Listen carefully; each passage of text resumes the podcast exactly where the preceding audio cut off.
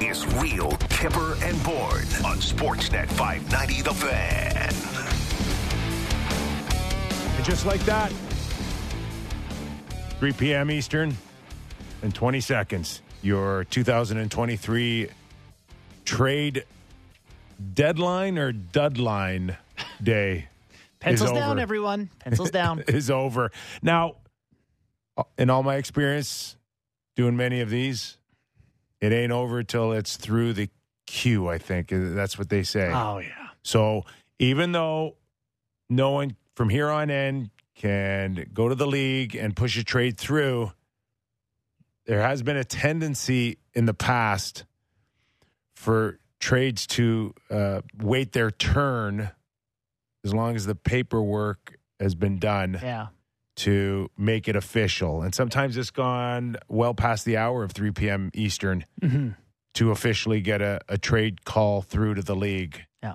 But judging by the lack of activity, I would say that runway is pretty clear right now. Yeah. There is one little thing that you just mentioned to me uh, before we went on air, and that uh, had to do with uh, ex Toronto Maple Leaf uh, JVR. Yeah, which okay, you know, whatever. He he may go uh, to Detroit. They may flip him for picks. Someone else held Carolina. He's he's probably somewhere. I just can't believe the Leafs. 20, I can't believe the Leafs' first overall pick or first round pick for next year is still their pick.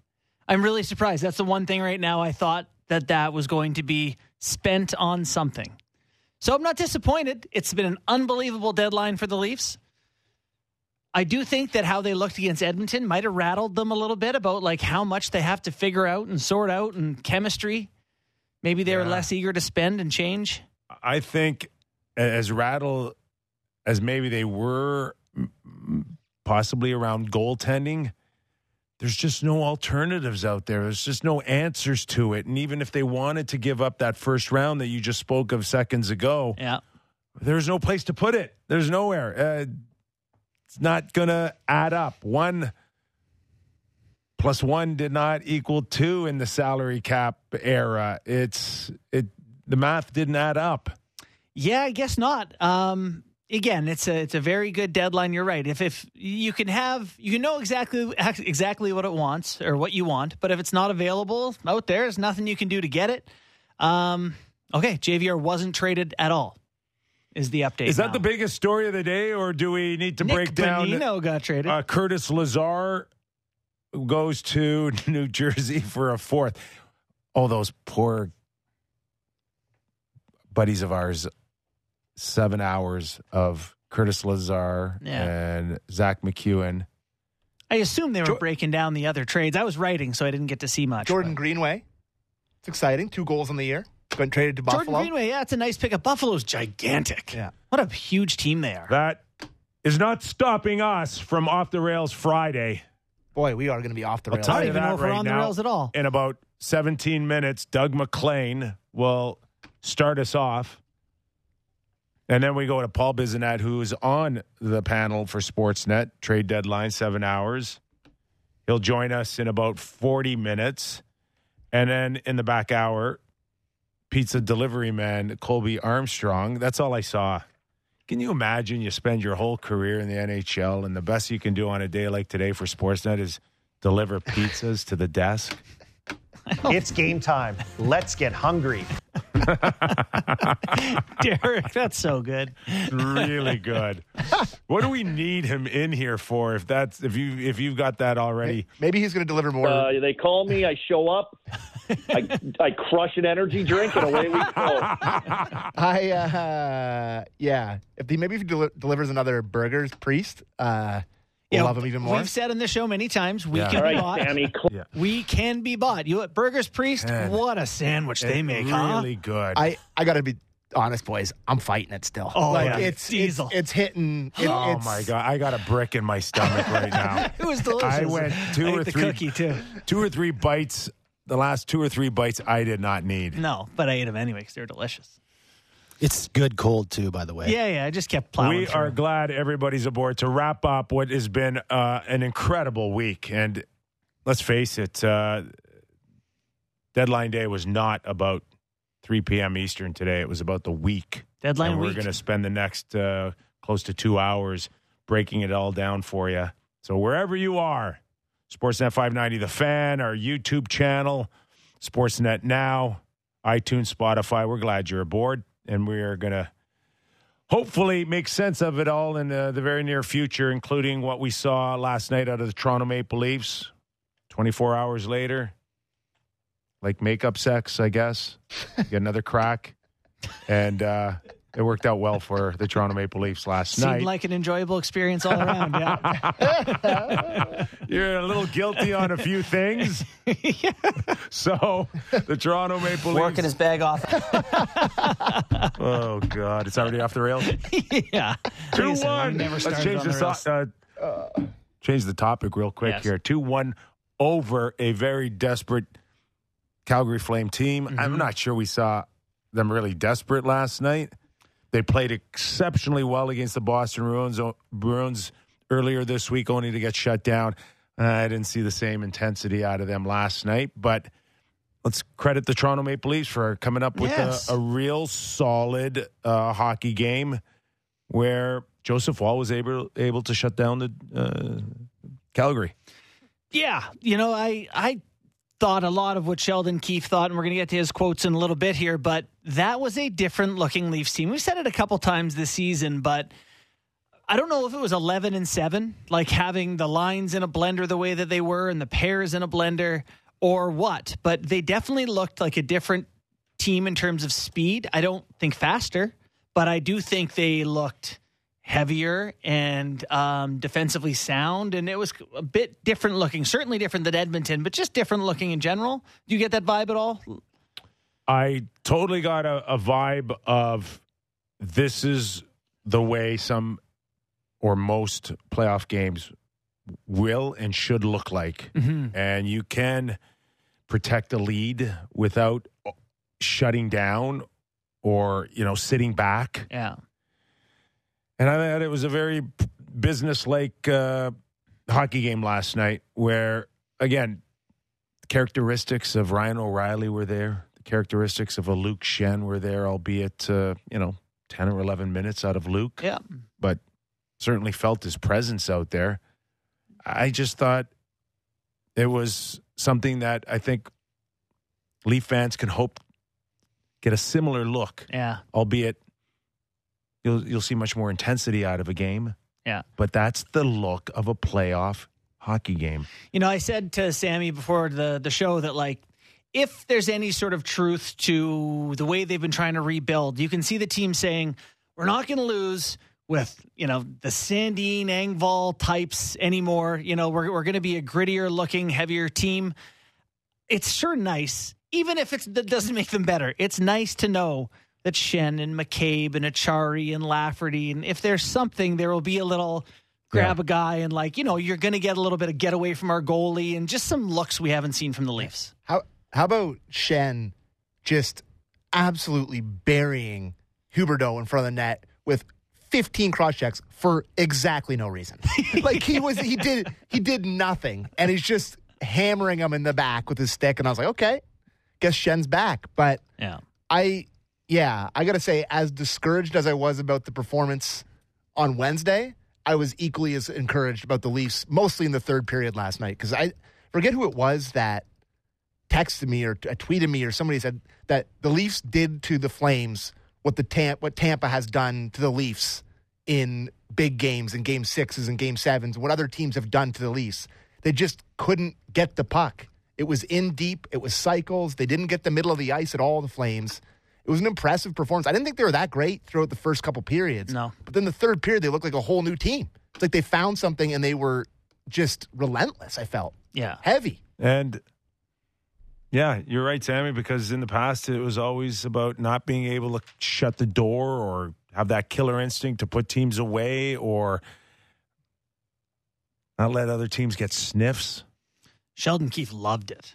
Absolutely loved it. I, I'm same way in the early going. They weren't awesome or anything like that. They didn't generate anything offensively in the first period, and I was starting to get a bit worried that this team has been struggling to create. But they found it in the third period, which was a better look for them. The one concern I had from last night is not a concern about their play, but like, did we learn anything about who works best with who? Like, did any line stay together or any pair stay together for any significant stretch of time? No.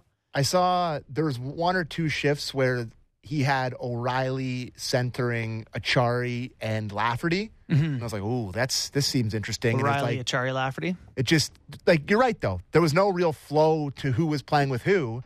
But at this point of the season, when you have this many guys, I don't mind going 11 and 7 for this very reason to see what works before you get into the playoffs. Like it's a good way to try a bunch of different guys playing with different people. So I don't usually love 11 and 7, but I thought it made sense for them last night. Okay, before we get into 11 and 7, we'll follow up that thought, Sammy. Let's go to Sheldon Keefe uh, on his overview of the win uh, on our first Kippers Clipper. We stuck around in the game. You know, there was early in the game for us, there was not a whole lot of offense available at all. And uh, guys didn't get frustrated, stayed with it. And I just thought that our game and our process of how we were playing just improved through the second period, seemingly shift by shift. And, ultimately, we score a goal in the second period off of a great shift. Um, in the offensive zone with an offensive zone change. Then uh, Matthews and Marner come over the boards and uh, playing against tired people with a favorable matchup, and we tie the game. And I just thought, uh, you know, you can't really put your finger on why, but we came out in the third period really focused and committed to me as our best best period of the season, best third period of the season. Go out, get the goal to get the lead and then just how we defended, I thought was exceptional. The other note there is he says, go out and get the goal to get the lead. And we just need to take a moment to acknowledge we were hard on the top six against Edmonton. Last night, Marner and Matthews combined for 16 shots. Mitch Marner controlled the hockey game. Every time the puck came near him, everyone else was puck watching. Well, he Yeah. just dictated the pace to And everyone I, I else? think Sheldon made a mistake in Edmonton. He needed to put, and Sportsnet needed to focus on the matchup of Marner versus McDavid. You have Marner out on the ice with McDavid, and you let them go head to head on who's controlling what you're talking about. And that's it's going to be an interesting dynamic. I, Mitch Marner's just off the charts, guys. Like I, I don't even want to begin to think about if this guy is out of the lineup or hurt on what the Leafs would have looked like without him this year, yeah. and not nearly as it, numbers don't support it, but his importance to the Leafs is pretty darn close to McDavid's without the, the crazy numbers offensively. Yeah, he was wonderful last night. Absolute difference maker. And that allows the rest of the team to just be big and heavy and do their thing. And that's what I love most about that win is having the balance between the two different types of games they can play with the bottom six heavy and then the breathtaking skill of the guys up top. Yeah. Like that's the winning recipe. That's what you see from the Tampas. That's what you see from the Bostons. That's Yeah. what you see from teams that go deep is the difference in looks between your bottom six and top six, right? the Ritchie brothers got traded for each other, guys. Pardon? Troy Stecher and Nick Ritchie in exchange for Connor Mackey and Brett Ritchie. Are they brothers? Brett Ritchie, Nick Ritchie? I'm almost certain, yeah. Okay. I don't know. Are they then. not? Yeah. Yeah. So All right. Well, um, Rich was great. Um, I guess I'll just give him his house, swap it out. we'll we'll anticipate in the next hour if we hear about more fourth line trades. Yeah, that's about all that we expect. I haven't heard a word on the Leafs. I'm still kind of keeping my eye on the timeline as we're talking, and it doesn't seem like anyone said they're done or. Which means perhaps they were sniffing or looking around and not seeing anything in the goaltending uh, side of any upgrades.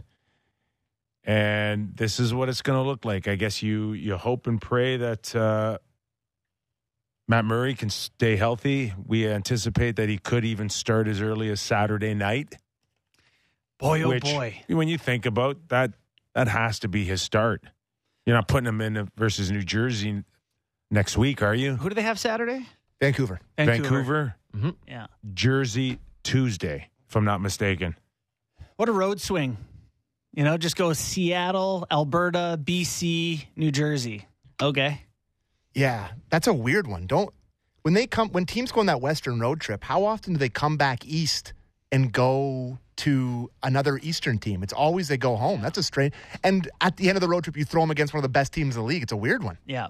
Oh, so we're getting Bissonnette earlier. B- Biz, uh, Biz is on his way over here now. okay. For he's going to come in for the first segment. I texted Doug. Doug said he's fine to join us at three forty-five. So a little bit of movement on the fly here. Great. So uh, just letting you guys know that. But yeah, he's on his way over. So Joseph Woll with the win last night Mm-hmm. gives up the early shorthanded goal, two and a half minutes.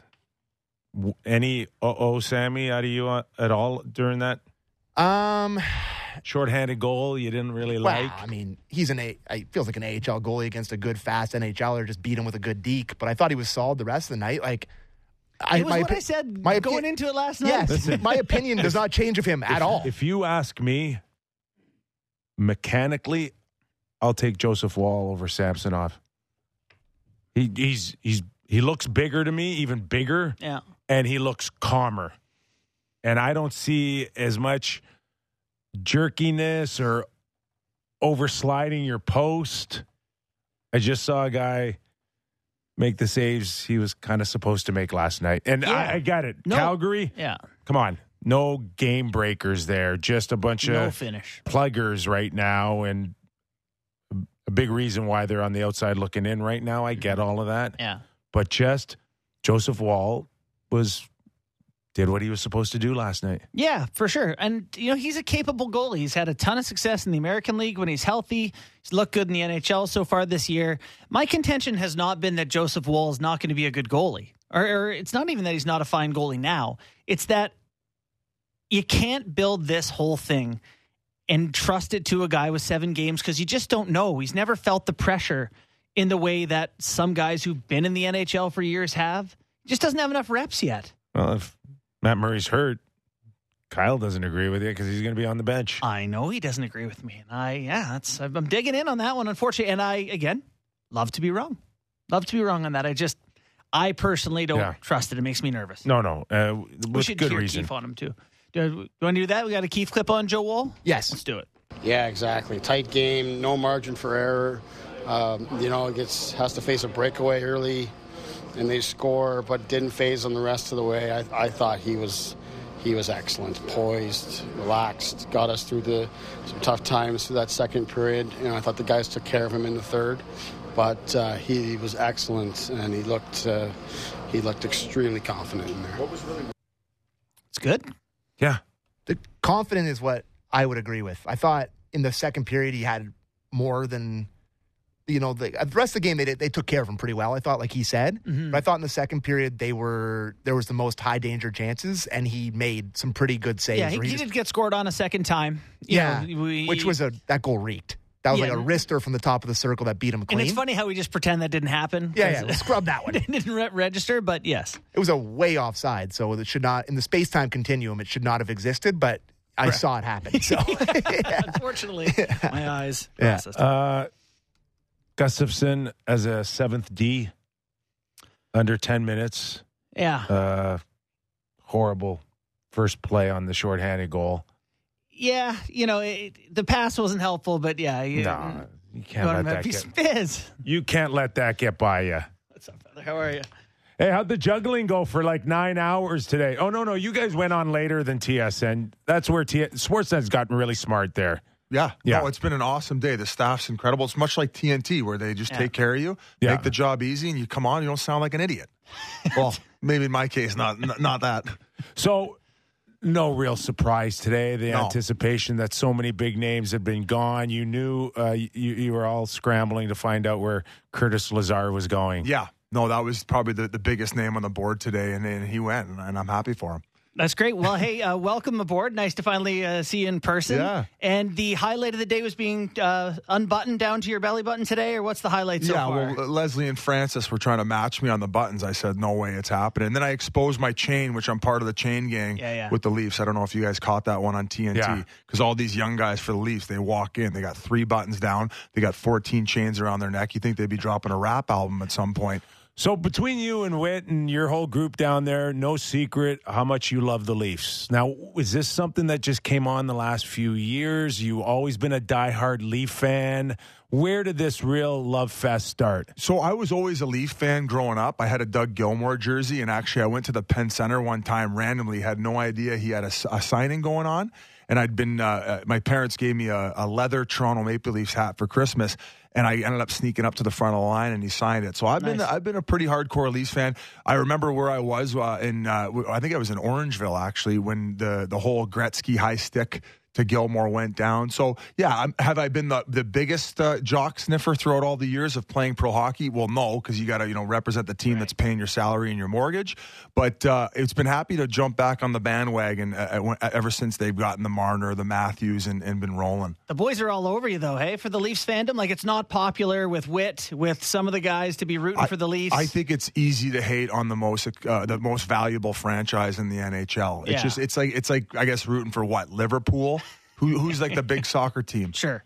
Manchester City, who's got the big payroll and the big yeah. budget. So yeah. I, I, like them. I think that at this point they have to be at a point where they're hungry, uh, given all the disappointment they've had with this core group. So I'm I'm excited. I think that they made proper adjustments to to battle against Tampa's physicality for that first series. Um, I guess you could be a little bit worrisome at moving out some Sandin, a good puck moving defenseman, but I feel like he wasn't really getting his proper reps here anyway. Yeah. So he gets to move on and go have success elsewhere. And I, I mean, I'm not saying Luke Schenn's the, the, answer, but you know, when you're when you're battling those bottom six for the Tampa Bay Lightning, I think it's a, a pretty good bottom ad. We got Biz in studio, uh-uh. former NHLer, Spittin' Chiclets podcast. Little tire pump for you. I was down there. I'm I'm off the piss right now, but the yeah. little Buddha Oh, nice. They got, they got, the cans down there, so congratulations you, you on all that. You didn't try anything? I'm I'm off the booze right now. Oh, I'm going to go are. from yeah. We had a pretty. So no more Pink Whitney this month or what? I'm going to go till the end of playoffs because we had a, a, tough rip there yeah. with All Star, the Winter Classic. Yeah. And uh, you know when you're yeah. when you're hanging around with the TNT crew too, you're all of a sudden you get chucking them back. See, that's impressive though that you can turn it off. I, am hey, not able to do that. And, and you're not getting any younger, eh? No, I feel like my, my anxiety's lower, my sleep's better, my skin's more clear, like all the all the benefits. Now, let's I love to hit the sauce. I love boozing with the guys, but yeah. the, I can't really shut it off. It's not a hey, let's have a couple. It's let's have twenty five drinks oh, and then wake up with a with a tight dome on. I'm watching like you're like what eighteen months, twenty four months, and it's like you're shot out of a cannon. You're here, you're there, you're in Calgary riding a, a horse. I mean the pace has been unbelievable for you. Yeah, I, I also feel that I did a lot of partying and not a lot, maybe as much hard work when yeah. I, during my playing days yeah. as, as I would have liked to. So I th- I just make it up for lost time. But it's been fun. It's you know you stay moving, you stay you know stay busy, and you know, hopefully at, at, a certain point have the the liberty to choose to maybe not have to turn it on and work as yeah. much. Do you so do you have like a personal assistant? Do you just take pitches? Because it does feel like everywhere. I went to a Golf Town the other day. There's a Spittin' Chiclets section. Like oh, is it really? Okay, well yeah. the boys are doing a good job yeah, then. Whoever we hired to do that. um, I have a buddy Jeff Jacobson who's uh, out of Vancouver who helps me with all my logistics and decision making. Um, yeah, just you know, it's it's obviously been a pretty crazy rip, but but like I said, it's fun. Like we get to create our own brands. Like that, that to me was the biggest component because obviously when you know we joke around the podcast and we say certain things, it gets maybe not the most politically correct, I guess, and and, sometimes in in today's environment, those things could soon be gone, like the the podcast or whatever it is. So when you create your own brands and those dollars are coming in from something that you own, um, they really don't have a choice to stick around or not. They're, they're kind of they're, they're kind of family and embedded in the business. I actually did want to say though, I think that like your guys' podcast has represented something that I don't know. It's kind of been talked out of hockey. Like people love the hitting and the fighting and the partying and the stories and all that, and everything got really politically correct. But you guys drew a huge audience by saying this is what people most of the people are still into. Yeah. And I feel like the pendulum's kind of swung back a little it bit has. because of that. For so maybe maybe it's not going to be the end of the podcast. Yeah, no, you know, I, I definitely felt that there was a time where it was swinging so far one way that you know those were concerns. I feel like it's gotten to a pretty normal pace. I don't know if the I don't know if the pandemic kind of created that because everybody was just so frustrated with life in general. I just felt like that was an extremely sensitive time. But uh, no, it's it, has been fun. You know, we I, we don't take ourselves very seriously. Like we call ourselves the rumor boys. Like we break trades that, that don't happen with players that don't even exist or aren't even playing in the league anymore. So we just try to like bring some levity. And you know, I I, I can't really do what what Elliotte does and Marek does. You know, they they're constantly on the grind, finding out who, and, and even you guys, right? Finding, digging deep, and it's Not really. uh, it's kind of Used to. It's kind of a lane that we It's not that up- much fun. Yeah, it's a, it's a grind, man. oh, it's, a- like an insurance seminar sometimes. Yeah. Like you Yeah. got to like to be serious about Curtis Lazar today. Like, come on. yeah, yeah. I mean, I don't want to brag on the guy. He's a great bottom Yeah, six, yeah, uh, yeah. but like, but. But yeah, you're trying to create excitement Yes. around something like that. Sometimes it's better off just being like, "Oh yeah, they added another plug," and joke around about it, have a chuckle, Yeah. and move on. But but in all seriousness here, uh, you know, there is such a thing as burnout too, and that's what you got to play against. Yeah, no, I, I, I yeah, it's a great, uh, great question and, and topic. Uh, that's why you just have to take, you know, personal time. Um, I definitely have gotten back into fitness, lack of alcohol consumption, diet. Yeah. Um, learning how to say no. That's hard too, right? Because like, I- That's I, super I hard. love snapping around with everybody. You know, I went out with uh, with JD earlier today, I, and I've been frequent on his show in the past. And you know, sometimes you just don't have the time or energy to Yeah. hop on, and then you have to worry about a little bit about oversaturation and and just like I said, getting your proper rest. So personal sacrifice for this little stretch is something that's important, but. It- You know, it's something that I want for now, and, and until I don't, then you slow it down, and then I hit the little Buddhas. Oh, nice! like A couple plugs for you there. Really great Yeah, yeah, plugs. Only ninety Maybe we could calories. maybe we get ninety. Nine, no glu- uh, gluten free, no Come on. sugar. Oh, my goodness. Ninety For all you people, even if you do want to hit the sauce while making some uh, personal commitments, at least you're not doing the calorie consumption. And maybe uh, Kip can get you a promo code There here. you I don't go. know if you Grilled guys maybe. pineapple and rosemary. What flavors too? Yeah, Just a it- delight. Available at the LCBO. There And you go. he- HelloBev.ca will bring it right to your door. The company it which great with Pink Whitney. Nick all right, all right. Okay, enough. enough. Uh, are you surprised at Kyle Dubas's week? Because here's a guy that's been skill, skill, skill. I'll take him at five foot nine. I'll take him at five foot eleven, and then the the the finding religion moment of grit and toughness. So I guess I would be a little bit concerned about the amount of turnover and change in such a short period of time, um, especially maybe given the success of the season so far.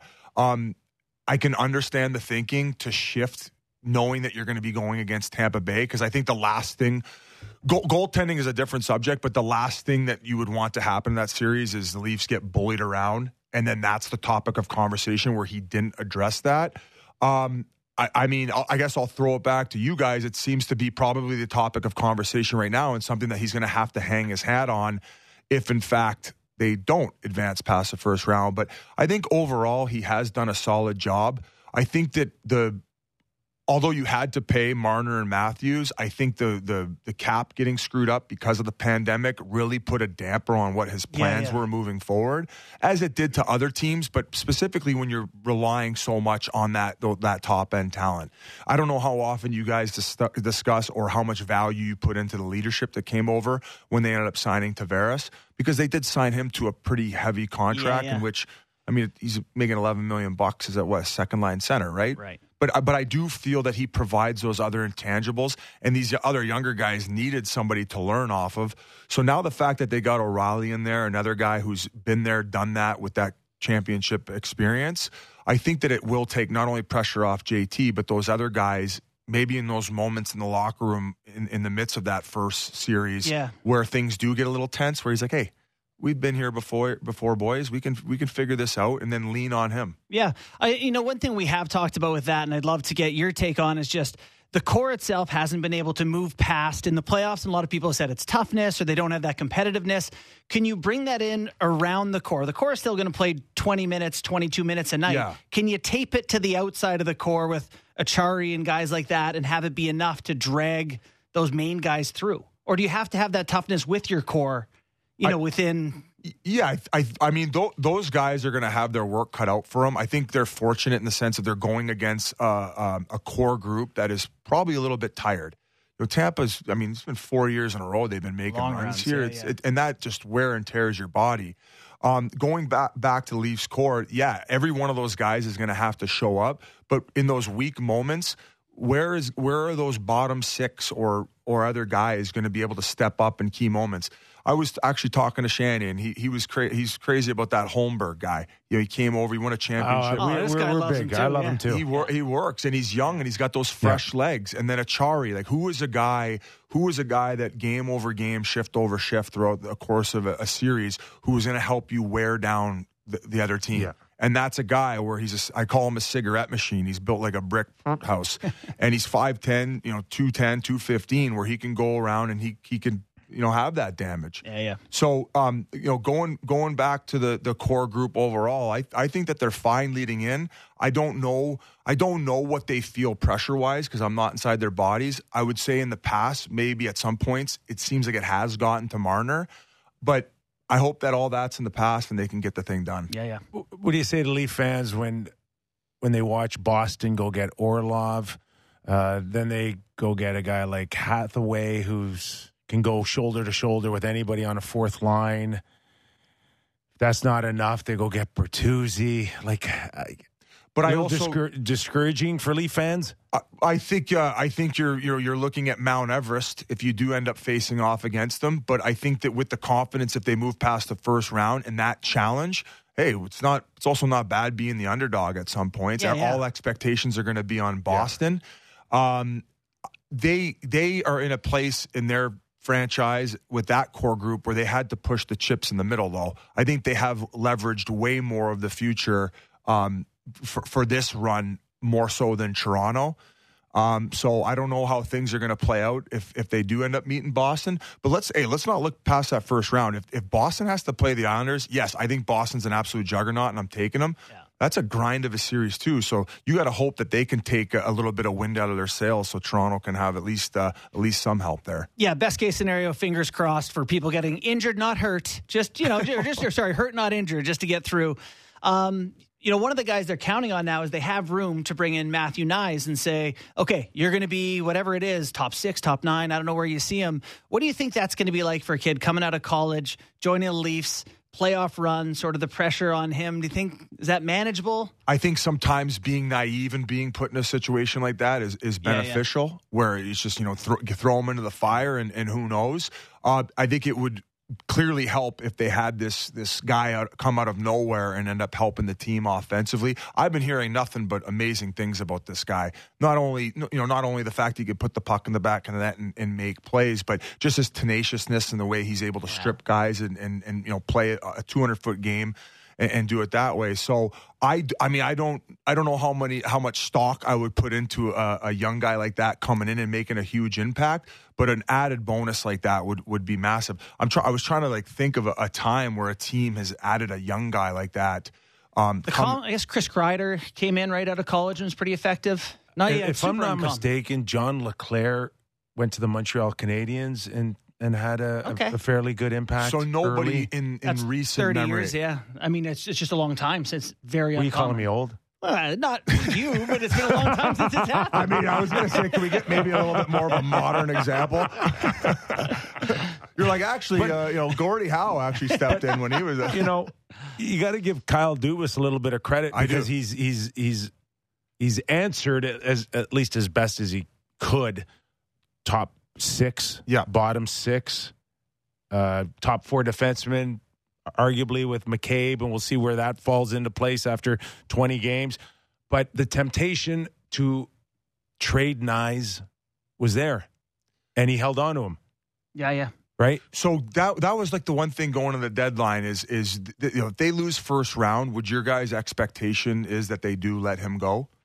I think most people, Yeah. I think eighty percent of Leaf fans would uh, uh, would tend to say yes. Yeah, In my sure. personal opinion, I would give him a one year extension regardless. Wow. To see to let him finish off the Matthews and Marner's contracts. Right? Why, why why not do that? So I think I- there's people who would say the opposite and say it hasn't worked with them yet. Let's see someone else try. I'm with you. I think he is scared of what would come next, but I don't know where you fall I, I, I think that that it's too many chances to get out of the first round, and someone's got to have to pay for that. And the message is clear when you didn't give him an extension this year. I think it makes you look like you're you're you're wishy washy. You don't know. You want you didn't want to give him a contract extension, and then you lose in the first round, and then you give him a one year extension. Like I think I think they're going to stay consistent there. I think the message is really clear. You get us out of the first round, we'll talk. It's also going to depend on how they compete against Tampa. If, if it's a situation They like competed last, last year. they did. Yes. They did. So They like they they're- did obviously, you had to bring them back and give them one more kick at the Yes. can. It just so happens they get Yeah. to go against that same team again. There you go. Go, going back to we did talk about it earlier. You, you're like trading Sandin in the way that I feel that Toronto creates a lot of its offense is when they do get in the offensive zone and they establish possession. Yeah. They do a great job of having that five man cycle where you see Run the Lindgren. forwards up high. and- Yeah, and and and Liljegren and Sandin are, are good at understanding when to dip and when to go. Are there is, maybe issues on the defensive side of the puck that they have? But I'm I guess I'm concerned about maybe that uh, that that chain of chemistry potentially being broken Yeah. with all of a sudden you put a McCabe in there and a Luke Schenn in there, where I think we can all agree that they don't have the puck skills and the mindset offensively to do what those other guys do. You know, and I think this is fundamentally the like difference Dubas has had from a lot of people, where he likes the Sandin and Liljegren types, Yep. and watching McCabe, you know, not make a couple, miss a couple of passes, and uh, you know, we, it's been early, right? So not going to jump the gun on that, but it is like a philosophical disagreement about how to do it. Have you got Have you guys heard this one that uh, one? And this uh, this is this could be part of the rumor, Rumor boys, here this we could go. be the part this of is the rumor the boys. more spit But and chickless part of our show right I- now. s- the contract stuff with Sandin in the summer, and Yeah. maybe the lack of reps that he was getting was becoming frustrating, and maybe there was a little bit of negativity coming from his side, and that they wanted to part ways with that before heading into a run. I think so for sure because he wasn't going to be a happy seventh man. I think Schenn Schenn played 11 games for Tampa when they won the cup. He would play with Hedman, then he'd be in the press box. Hedman press box. Sandin wasn't going to do that happily. It didn't help, first of all, but there was plenty of time to to to to move past that. The problem was between the contract and the other day, Liljegren passed him. That's Yeah. what happened on the depth chart. And they just didn't see enough improvement on him, and he's had ample opportunity to go to the next level. He didn't, and that's why he's no longer a Toronto Maple Leaf. No. There you have it. There you go. Yeah. Um, well, no, it's it's information for me because you guys know Yeah. more about the team, right? And I think that you would probably say they're comparable players. Yeah, yeah. But so so you're saying Liljegren probably a little bit better defensively, and, Yes. and just more responsible overall structurally. Yep. Sandin just got kind of bullied here and there, going back on pucks and stuff. So I was actually going to ask you about that. So like you guys on Spittin' Chiclets would do, you know, lighter stuff, opinion stuff, whatever, and then you go to TNT and like, you know, that's a bit more. I don't want to say real You got to analysis. change the switch. But so how has that been for you? Kind of digging in more on the. It's a lot of brain deeper. power because I I'm not a polished speaker. I, I talk locker room talk. But people And I think- vulgar. yeah, I'm, yeah, we're vulgar, and that, that's just how that's how I would talk if I was hanging out with my buddies having beers and talking Yes. hockey. So throwing it through a double filter sometimes gets very difficult, and also having to you know on on a national stage don't want to be out, out there spewing the, maybe the wrong opinion. So it was difficult, but. You know, Liam and those guys are so professional. I got Ace to lean on, who's been doing it for years um, on the national side. Um, talk was great. It was such a good mixture too of, of the panel where we had that coach's perspective as well. There's great chemistry Oh, there. and then, but Hank is Hank show over show has been doing incredible. Yeah. And now he's even starting to chirp chirp me and chirp Ace, and he's really starting to, Right. to blossom. So it's it's been a great mix. And then he gives the goalie perspective as well. And and with with his career, he's gonna is he already a Hall of Famer? Uh, no. He will. I mean, he will be a Hall of Famer. And just to add that, uh, what's the word I'm looking for? What's it when you Cachet. Cachet. There you are. what, who said that? Who- Cachet said Sammy in the yeah, distance. and and the fact that he's been there, Not that you that. don't have cachet, but Yeah. Hank. You say, oh, oh, geez, I can't say that. You guys got a button there for that? Yeah, you're No. Did you save me? No, oh, geez, no, all right. no. Well, There's no we got to sell here. a lot more little Buddha in order to pay for that one. Third plug. yeah, no, it is. Um, so it's a different dynamic when you get into the the role. So like Getzlaff comes here today, and he's a former player, and he hasn't done media like you have. What, what's that like for guys trying to sort of get into it? And you don't want to make people mad when you're a former player because you know, like you've got buddies that play. Do you still feel like you have to walk the line with guys you know in terms of being critical of players? Yeah, I think it gets easier when you're talking about younger guys that you have no connection with. Right. Like I know Dylan Larkin, and I was doing this shtick where I was joking around about you know what what they should pay him, and how I was talking to Stevie Y behind the scenes and helping him through this negotiate this contract. So yeah, I, I mean, we always try to be fair. unless we're being completely silly and ridiculous, where I think most people pick it up about what we're saying about guys. But Right. we don't want to be. T- I mean, I was I was kind of giving it to Kapanen a little bit in the last couple podcasts. Basically, the one who was in Pittsburgh, he was here for a bit, was he Yeah, not? he was. and you know he he'll score you two or three goals, have the best night of his life, and then all of a sudden he's, he's on the milk he's on the milk carton for eight games. Correct. So just you know maybe a little critical of those guys sometimes. Just one more before we let you go. Yeah, we oh. got to go to break, but it Oh, we're just on seems. TV? it- yeah, we You- are. Oh, nice. At least I look good today. Yeah, you look I got the spray tan. Uh, just the a little bit added pressure of just not being a hockey broadcaster anymore. Um, you watch what the things that you guys have done over the years.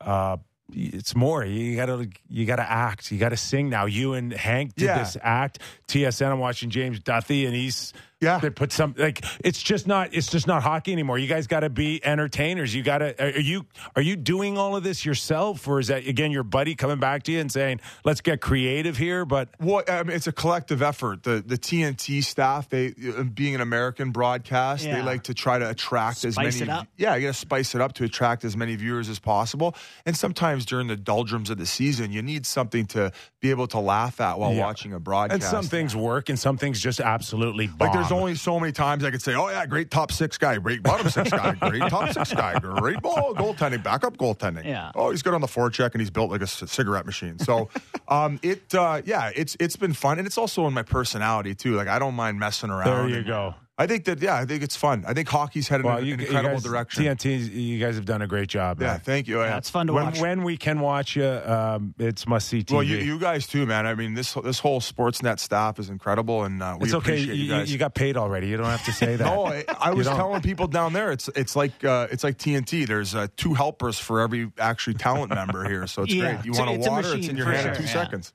All right, thanks for doing this, Biz. Boys, thank you so much. Thanks. He is Paul Bissonnette, former NHLer and the star of Spittin' Chicklets podcast.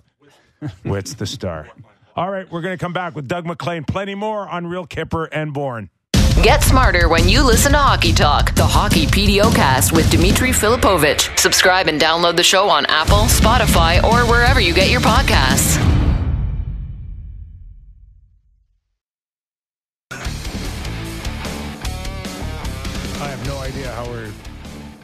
Segue from Biz Nasty to Biz MacLean. But we're going to try. Different energies, but both valuable and wonderful. Hey, From spitting Chiclets to spitting Mad. Let's bring in Doug MacLean. hey. How are you? The only time the only time I use an F bomb is I go four. The only time I use that. Anyway, Hey, um, boy, oh boy, you just must Hey, sit uh, in your no. two million dollar condo in eighty degree weather, really missing. I just I had a terrible challenge yesterday on the golf course because I'm playing in my first ever golf tournament on Monday at Broken Sound Golf Course in Boca and I've never played golf in my life without using preferred lies. and I they told me in this tournament I can't use preferred lies. So I went yesterday to Delray Dunes and played with my buddy and I said, "Remind me, I can't move and tee up the ball. I've got to play it where it lies." Hold So on, and tee I'm up. really Are ner- you usually teeing up a ball? Well, I, well, usually I just puff it up a little bit. no you know? puffing up allowed. I know, so I won't be puffing anymore. And I got this damn tournament, and I'm nervous about it. But anyway, I'm, I'll be ready. I'll be Okay. ready. now listen, y- y- it must be tough today, sitting in your two million dollar condo uh, in eighty degree weather, just dreaming about being on a trade deadline show, especially on a day like today with so much action.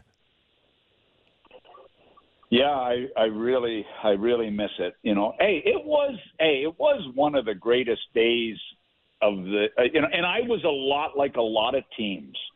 I was, I would go into trade deadline day trying to dump people and dump salaries and Very sensitive that- of you. yeah, so you know, I mean, that's what I watched mostly happen here in the last week is just the dumping of. I mean, this Arizona thing has got me so, and a little bit of Columbus. It's got me so wound up. I just I don't get Mac. This. I, I don't know don't the exact number, but out of Arizona Coyotes payroll, they must have thirty million dollars of dead money. Thirty-one I mean, million. It's, it's humiliating. And and I look now, they got you know they got Keller, they got Schmaltz, they got the goaltender, the young goaltender, They they've got three A players on their team. Three A players. I mean, what is going? How long is this going to go on for? I mean, it's hurt on the head. Do you and think the league taken, wants Bedard there or no? Oh, they are not putting Bedard in a 4,600 seat arena. Are you kidding me? Now, would they love to see him in Chicago? Yes. Would they like to see him in Montreal? Yes. Uh, but, you know, this is going to be one of the greatest, the greatest pinball uh, drafts of all time. I mean, this is going to be unbelievable to watch because, as Scotty Bowman said, you know, somebody said, well, Columbus have a 25% chance of getting them," And he, Scotty said, they also have a 75% chance of not getting nothing gets by him, eh?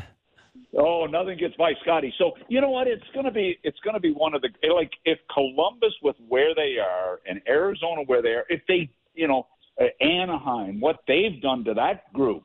I mean, I've watched the guys they've gotten rid of, and I'm thinking like, guys, it's hard to find players. It's hard to find good players. So now I mean, they if they don't get Bedard, a couple of the one, you know, whoever gets them is going to be thrilled. But like, what happens if you don't get them? Anyway, I, I'm just I'm blown away watching this. You know, 25% goes to Minnesota for a fourth round pick, and you know, I'm telling you guys, if you don't, history has shown this, and I've told you this before. If you don't have 10 of your own draft picks on your team, you don't win a Stanley Cup and that's going back to 1995. Ten draft picks, and they're giving draft picks away like it's candy. It's unbelievable watching it. It really is. And I know I've read this thing. Well, only two percent play after pick 24, but you go back and look. Since 1995, especially every multiple Stanley Cup winner have had at least 10 draft picks on their team. Wow. And they just, it, it, it's unbelievable yeah. when I watch it. Well, it is. Sorry, Kip, were you going to say something? Yeah, you, you want to follow that up? I was just going to follow up on what the Leafs have done. Like well, I want to yell Thor so bad right now, but I can't. Okay, I want to pick up with uh, what JB just said. Uh, in, in, saying that, Mac, uh, over the past week, two weeks, uh, who's the biggest winner that stands out for you? Because we did see teams commit to uh, significant uh, dollars or draft picks to the likes of Boston, Toronto, Islanders with Horvat, uh, Chychrun in Ottawa. Now, who who's the biggest winner this uh, this past uh, couple of weeks? Well, look, I, I look at Jersey with Timo Meier. To me, he's the best pickup. Uh, you know, a, a playoff style guy, a heavy player. New Jersey are going to go against the New York Rangers in the first round. One of those two teams are going to be out of the playoffs 10 days into the playoffs. Like, seriously, how bad is that? One of Toronto or Tampa are going to be out 10 days into the playoffs. That to me, it makes my stomach curl when I when I think of that. We're losing those good those good teams. So I love what they did. I love the Bertuzzi pickup. To me, was a real good pickup by Boston. It shows how serious they are. They get Pastrnak signed, which takes that off their plate from a you know, a, an issue. Uh, Toronto have tried to improve their team, but I mean, I look at Toronto and they pick up McCabe and they pick up Schenn and they pick up Gustafsson, and I'm thinking, okay, are those not three very, very average defensemen who do not move the puck well out of their own end? And Toronto need a need puck movers to get it to their great forwards. And I look at those guys. Yeah, they're NHL regulars. That's what they are. No, no more. They're not a, a, a four plus or a five. They're a four. They're an NHL regular at best. A Cherry. I love a Cherry, but he's going to go against Bellemare in the first round. That's the who he's going to be matched up against. Who's a beast right now. So you know what? I, I love what the big teams did. I, I do. I, the Rangers bring in Kane and Tarasenko. I would have brought in one of the two, but not both of them. That makes me a little nervous about their chemistry and their whole situation. The Leafs, I'm a little worried about their chemistry and culture.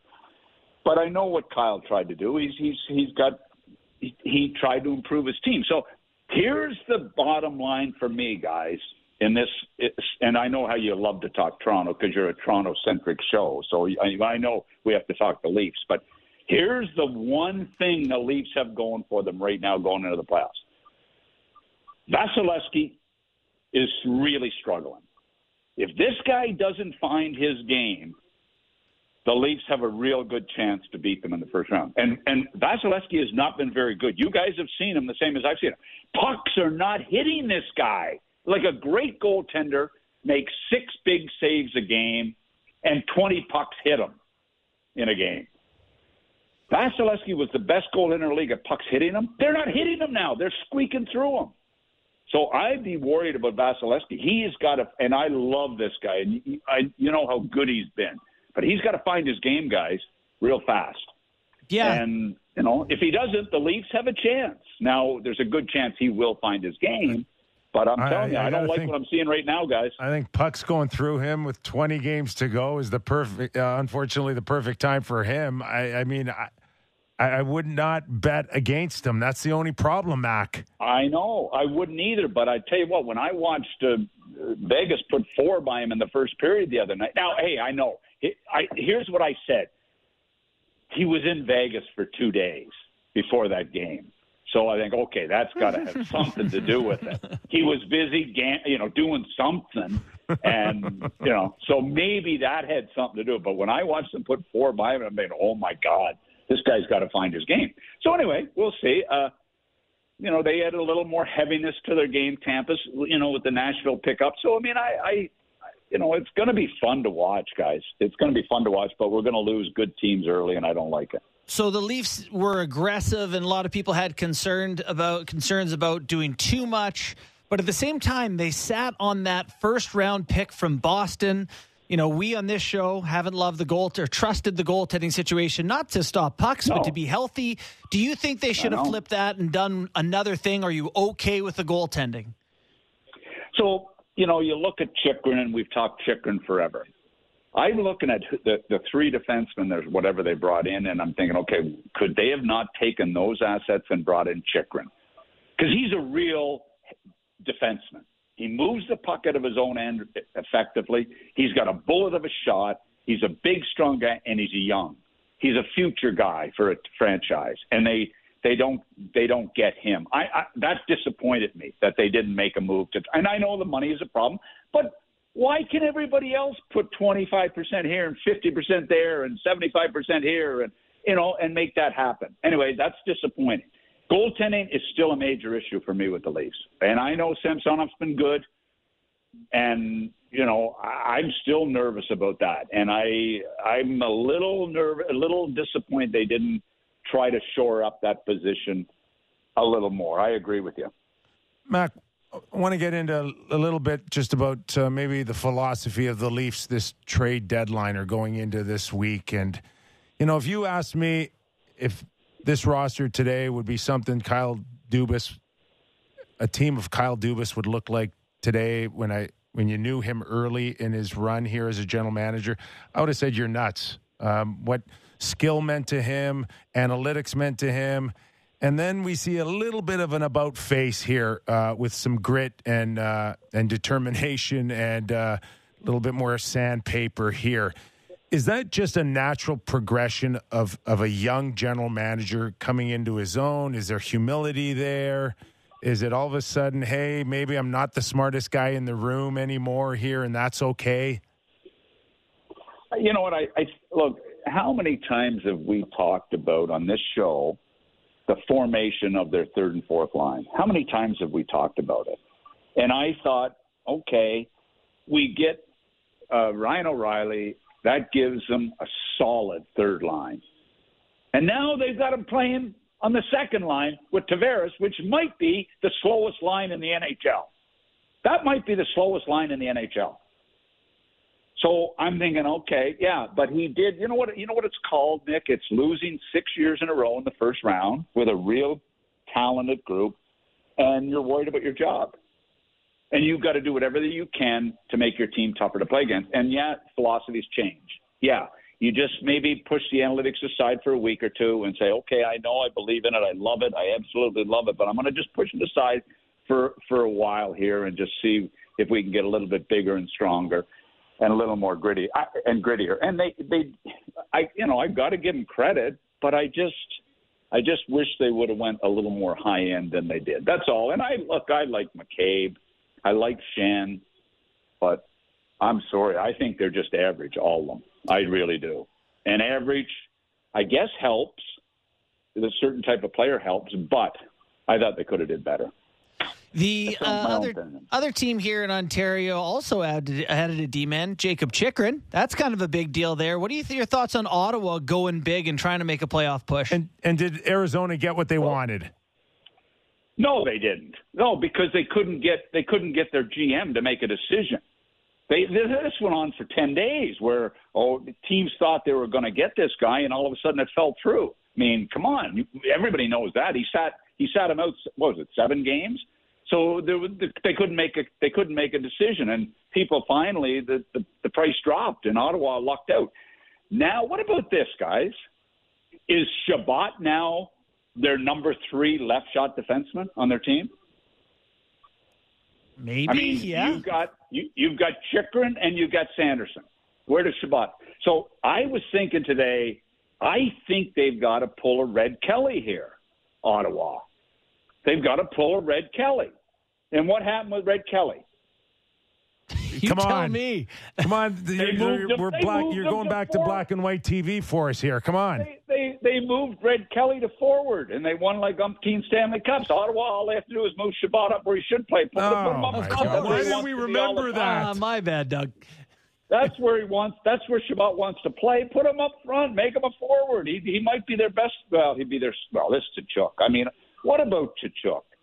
What about what he did against Detroit? Okay, he boys, shut Detroit's season down. That's what he you did. You want to believe it? And how? And I'm. I kept all I kept thinking today at the sitting at the pool. Kotkaniemi, and I've been in the same boat because I've been ripped for draft picks, but Kotkaniemi over this guy. Oh my God! Imagine Montreal had this guy. This guy wants to win. This guy is a horse. This guy is a winner, and Ottawa are so lucky to have him. And I, I, you know, so yeah, he shut them down. And he, you, you, did you ever see anybody so determined for a young kid going into a two-game series the way that kid played? It was impressive, guys. So, so the Red Kelly syndrome, you guys couldn't catch on to that. I'm shocked by that. But anyway, but is Chabot not their third left shot guy now? Seriously, with the way he's played this year. So maybe, maybe this will be good for the Ottawa. Only thing is, they, is, I like their team right now. Chychrun staying healthy because he is he he he is a horse, Mac. You're right. And he can play 22, 24 minutes all day long, this guy. That's right. And he, as long as he you're right. The healthy is the health is always a, a, concern. But this guy, he wants to be in Ottawa. Family history in Ottawa. I mean, it, it Dorion. I mean, and I, I love to give Pierre the odd little shot, but I, it was, it was a good effort. It was a good move, a good move by the Sens. And right now, would you want to play the Sens in the first, first round? And I'll tell you another guy. Stützle. I mean, who was it a couple of years ago ripped Stu, Stützle, Marchand, for laying on the ice? Do you ever see him laying on the ice now when he's got Tkachuk with him on the wing? I mean, does he ever lay on the ice? No, all he does is make all he does is make plays. This guy's a hell of a player. And I, and I gotta who went ahead? I gotta imagine, give credit. Imagine this break. Talk about the draft. L.A. take Byfield. Stützle goes to Ottawa. Big difference. Oh, anyway. big difference. And I got to give your your, your your hockey eye uh, some credit here, Derek Brassard, uh, one thousand games, and the cojones to to send a message to his general manager, get us some help, we deserve it, and that and hey, poof, Chychrun. Yeah, I you know what everybody when they talk about my drive, all they ever want to talk about is Zherdev and Brule and Kopitar. They never mention Brassard. He kid, I'm so proud of him. He is such a quality kid. He's such a good kid. He's a thoughtful kid, and he his teammates love him.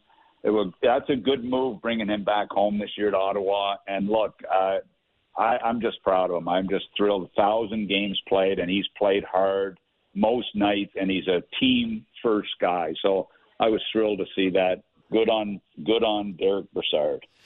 Doug, there's you gotta. Doug, there's questions today about the Vancouver Canucks um, having options to trade JT Miller, but not wanting picks. They want to, they want players having the option to trade Brock Boeser, but not wanting picks. You know, could trade Garland, but they want a player back. They trade for Hronek from Detroit. You know, with, with draft picks. What are your thoughts on what the Canucks are doing? Did you hear the silence? Yes. Did I did, did, I just answer your question? I, I mean, think so. I, yes. I don't. I don't get it. I don't get it. I mean, they sign Miller and lose Horvat, and and then yeah. they then the, his name's out there. I mean, Boeser, the kid that can score. I don't know Brock very well. You know, I know him just a little bit as a player, but he's still a pretty good player. But I, I you know, when you see the and I'm right with you you know, how do you do that trade with Detroit and then not try to get picks? They've got to rebuild. They know that, don't they? They've got to rebuild. And this number one thing to rebuild is with draft picks. Give Pierre Dorion credit, guys. He brought in a ton of draft picks. Now, what's he able to do because of all the extra picks he's had? Turns he's him into Chychrun and DeBrincat. That, that's right. I mean, you know what? So it's a combination of acquiring picks, using picks to build your franchise for your top players, and also dealing them at the right time to bring in extra additional pieces. It's, it goes back a hundred years. It goes back to Sam Pollock, how you build a team. I'm sorry, it hasn't changed that much, except for the salary cap. Anyway. All right. You were really good today. I mean, for a guy that had to follow up uh, Paul Bissonnette, Biznasty, man, you brought your A game today. I was disappointed I wasn't following up Gretzky because that's the guy I listened to on that panel. But not anyway, Biz. So, well, I like. Biz, You're not into like you know, all know. Biz stories and you know groupies oh, I like that? Biz. I I like Biz, and uh, you know I like the I like what he said to David Poile, how he got those guys hammered when he was in the playoff series with them. That really went over well with David. But anyway, oh, David's retiring. Oh yeah, he's uh, he said it, he was the guy that sent over a bottle of wine for. Uh, for Kostitsyn and who was the uh, Radulov, wasn't it? he didn't tell you that one. Well, he's off the booze. If that helps now. anyway, four all right, Mac. Thanks for doing Thanks, this. As Mac. always, off the rails would not be the same without you, man. In fact, I think I named it uh, after you. Somebody, somebody told me it might be the best 20 minutes of radio in North America. Somebody said that. Just ask Who you. said that? Who said that? My biggest fan, Steve Valiquette. This guy knows rate. This guy knows radio. Valley's awesome. See you later, guys. All right, Doug MacLean, See you, Mac. former president, GM, head coach, and headliner of the Real Kyper and Bourne Show on Fridays. Mm-hmm, mm-hmm. All right, do you want to talk about the Leafs lineup? Yes, I do.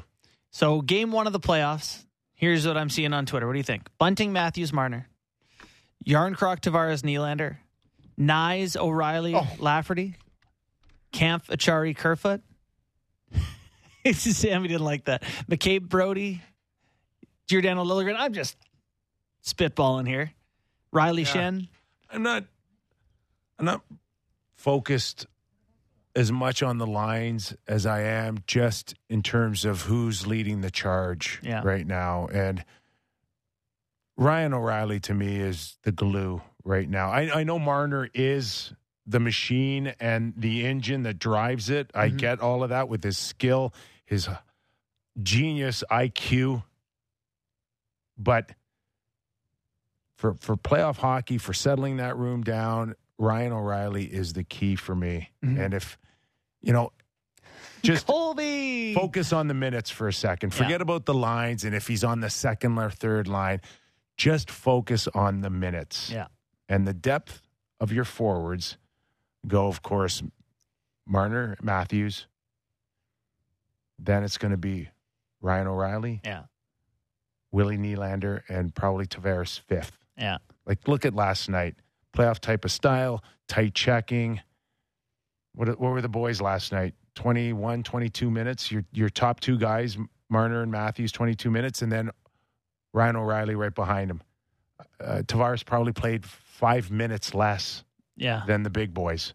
Which is interesting too because they only had 11 forwards, so you're a lot of juggling as you go. And but yeah. that, that's that's how it's going to play out Yeah. in the playoffs. Yeah, he was Just like it did last night. 1555 last night. Yeah, O'Reilly was I mean, 1930. Yeah, it's like Ryan O'Reilly's playing three, four minutes more than Tavares. That that tells you everything you need to know on on on the importance of where Sheldon Keefe will have Ryan O'Reilly. You know what's fascinating there too is uh, you know Tavares played three and a half minutes of PP time almost. O'Reilly played 30 seconds of power play and a minute of. Don't like their power play either. No, it stinks. They went, they, you know, you give up the shorthanded goal. I, what are they, they had two chances. I know it's just two chances, but that's playoff hockey. You Yeah. get two chances. Yeah, I agree. Let's go to break. Okay, quick break, and then our uh, pizza delivery guy, Colby Armstrong's here. Uh, watched him for nine hours delivering pizzas to the panel. He was awesome. I'm hoping he's got a big za for us as well. Colby Armstrong after the break. Nick Kypreos, Justin Bourne, real Kyper and Bourne. Breaking down the top stories in the NHL every day. The Jeff Marek Show. Subscribe and download the show on Apple, Spotify, or wherever you get your podcasts. What a two hours today. We go from Biz Nasty to Biz Miserable and Doug MacLean. And now we got a little bit of in between with the arm dog, Colby Armstrong, in studio. Just did 12 hours of the Jerry Lewis telethon on Sportsnet called Trade Deadline Day. Uh, hey, not much action, but you were there entertaining, doing Yeah. your thing. Yeah, I was. Uh, I was. Uh, I was doing it all, guys. I was doing it all. what do you need? What do you want? What do you need? Uh, Serving pizzas. pizzas. I was showing everyone where it is. I'm like, uh, Ryan Getzlaf's supposed to be working here. I haven't seen him once today on TV, but he's hanging out in the So background. He's around. somebody Yeah. said, he, he- did he pull into the studio today in a Lamborghini or something no, today? no, I don't think so. Did he? I don't know. That's Has he got snow tires yeah, on I don't know. That's crazy. I don't think that happened, but it was. It's kind of cool. I've never. He's from Regina, Saskatchewan. Yeah. So uh, played junior one year against him when he was in Calgary. I was in Red Deer, but uh, obviously the career he's had, uh, it's been pretty cool. I never. He played out west the whole time. I played out east the whole time. Yeah. But even being from like kind of the same area, I never really hung out with him or met him. Yeah. You know, other than in passing. But it, it like great guy to work with Yeah. and a hockey guy and probably finds this fairly easy just because he's like you know it's a hockey Charming guy, Yeah. knows what he's talking about. Yeah. Yeah. So over the years, we've had a, a couple of cracks, me and you, at trade deadline days. Uh, Yeah. worst one by far in, in 20 years, 22 years, in terms of big names still available. Not Yeah. that we should be surprised on a day like today where there's a little bit of cleaning up on maybe rosters, caps, Yeah. but fourth line. Fourth line players have moved, uh, half a dozen of them. I don't even know what the number is, but the the major pieces moved prior to di- to Yeah. today. Didn't didn't really leave much on the bone today, and we shouldn't have been too I, surprised. yeah, no, yeah, and like you're picking carcass, the carcass right now, right at the Right. end today. I was like, oh, what's left? Like it's like that vulture, you know. There's like nothing. He's just like pecking a bone. Curtis Lazar. No disrespect to Curtis. Could, could you put that on the top of the pizza today? carcass scraps. Enjoy. No, it was uh it was kind of expected because everything was just, you know, hammering off like for the last 2 weeks. So Yeah. you know what's left but you can look at it a couple ways right which teams are going for it and got their guys and identified what they want and got their guys you know and even tampa for example like the tanner Jeannot, they wanted them Right. they didn't care a first a second a third a fourth a fifth Cal Foote who cares go we got our guy Yeah. um, you know, to to the Leafs identifying, you know, certain things that they wanted as well. Boston going and getting a good D man and some good depth, and then injuries, and then they go get uh, Bertuzzi. So it's uh, and then you can look at it a different way, right? Like Nashville, like what Nashville has done also in Poile as he's heading out the door. He just you know makes Set some up Barry Trotz. well, yeah. I mean, he gets rid of some guys, gets rid of some contracts, get gets rid of, um, and makes some room, and and and kind of, you know, was on the other side of it of of the one team that looked like they really they really did it. And there were some teams who were expecting to do that too. Like Yeah. I think Philly, you know, in the last few Philly days, did nothing. yeah, like they they- like what did they do? They got like you know they got like Isaac Ratcliffe for future considerations. like, Is that true? Is that a real name? yeah, oh, Okay. yeah, he was a first round pick a number of Oh, years wow. ago. What, My what bad. is Sid Crosby thinking today? I don't know. I haven't talked to him about it, but So they Like, got was Granlund, Bonino, and Granlund- Kulikov. yeah, yep. Is that enough? Did, like the pressure on Ron Hextall and what they were printing about him and Yeah. uh, all of that. Well, I think there, yeah, there's pressure there.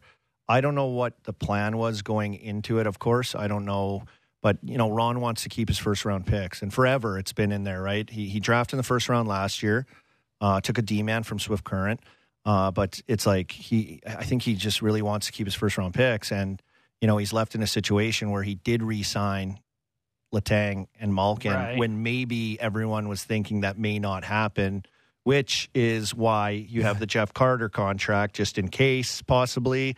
And it's a 35 plus contract, right? So it's like, what can you do with on the like, cap it's- it's regardless. Is it next year too? Yeah, yeah, yeah. And then Kapanen Trying to have his cake and eat it too. Yeah, so it's I I think you, he was I think saving a kind of space just in case things didn't work out, and then had contracts, and then now the third line was just brutal, like no production, 0 identity, didn't know what it was, and he's really I guess you could say like that's what he's gone and identified and Yeah. and and completely flipped around right with Bonino, Granlund, and um, you know you got some you got some guys now that can play in that role. I think that they feel a little bit more that they're it makes them stronger, right? Yeah. Is there any feel though, like that if they sneak into the playoffs, like they're going to be they, you know, these they have elite players. Could those Yeah. guys hang with Boston or whoever it is Oh, on the I other side? that's pretty Carolina, tough, right? yeah. For sure. Just looking at it, Maybe but you don't yeah, want to overcommit because Yeah. of that. Yeah, you never know. And you know what? Jarry was out for an extended period of time, and that's you know they were bad.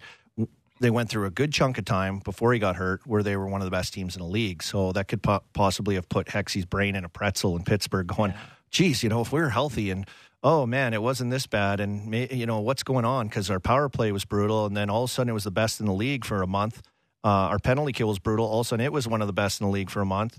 Like, what are we? Right. And I think, you know, in the last week or so, they found out what they were, and he's going, okay, you know what, we have to fix this. We have to fix. There's there was tons of pressure in Pittsburgh fan base, um, you know, on on Hexy. There's a lot of articles, you know, putting pressure on him to get something done. So, I think with where they were, like you look at look at their cap. I mean, uh, it's it's it's kind of crazy that he actually made this many moves with what he had, and you know, someone claimed Kapanen in St. Louis. Like That helped. yeah, that helped a lot, Yeah. and and and then obviously being able to get rid of you know McGinn, even though they sent him to the minors, you're still stuck with that money on the cap hit a certain amount, and uh, you know they cleared a little bit of room to get some guys to kind of revamp that, which is I think hard to do in the last what four days, Right.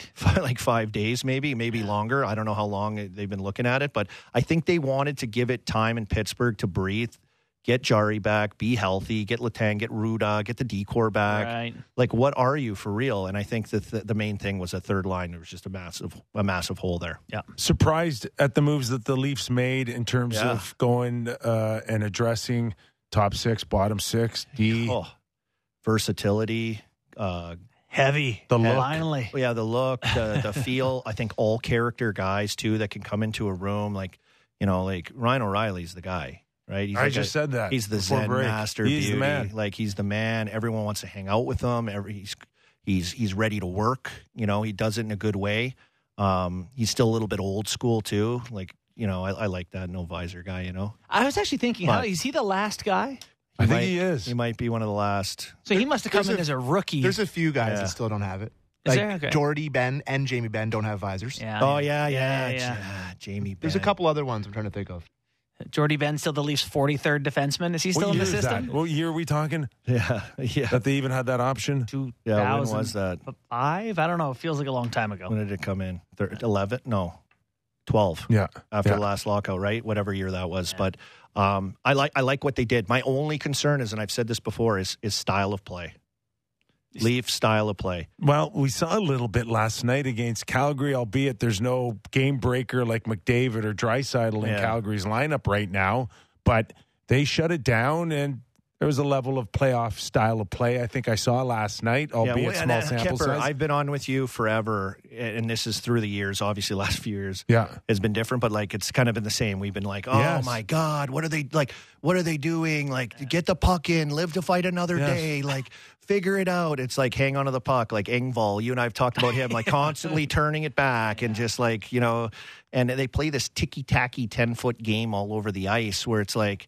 You know, you get into a hard series, you're north south, you got to bully your way a little bit or Yeah. hang on or fight. Like, is that going to be able to get done? And and and then saying that too, I think they got guys that can do that, Mm-hmm. but like, can can they like adjust to you know that kind of brand a Yeah, little yeah. bit? That that's my stylistic question with the team because I think the guys they got, like I. I this is the I feel the best about like what Dubas did this year Right. with the people, the personnel, the fit, the style, like the the character Yeah. of those guys, and how important they are, like individually in in in certain situational stuff too. Like Acciari, like he's he's he's a pest out there. I, I've seen him. I, I was between the benches in Pittsburgh. He was going after Sid, barking back and forth. He's got no teeth. Like he's he's he's around it. You know, he's a guy that can do hard things for you. That They brought in players without teeth. That's yeah, good. yeah, that's, That's a what, yeah, Yeah. yeah, that's good. Yeah. And at least they got 20 games to to work on it, the, Yeah. the style of play. yeah. Sort that out as they go um, a little bit. So they're going to draw Tampa Bay in the first round. If everything goes beautifully, Boston will matter. Do you see any weaknesses? Is there any way through? Like Tampa Bay, I you know I look at their decor and I'm not sure if Bogosian, Perbix, and Yeah, you know they got. You know, is there anywhere that you see that this is going to be a weak spot in any of those teams? I don't know. Like the only thing I look at where it's like, oh boy, is, is Vasilevskiy can just like steal you. Right. He can steal it. Like, and and the Leafs don't have that on the other side. Like, No. you know, like it's not close. Were you surprised that uh, they didn't identify that at least a little bit, right? A little bit. I was. especially knowing that Matt Murray is unreliable. Yeah, and I think you know I was watching the game the other day. I don't know. Tell me if I'm wrong. Like four minutes left, the Oiler game.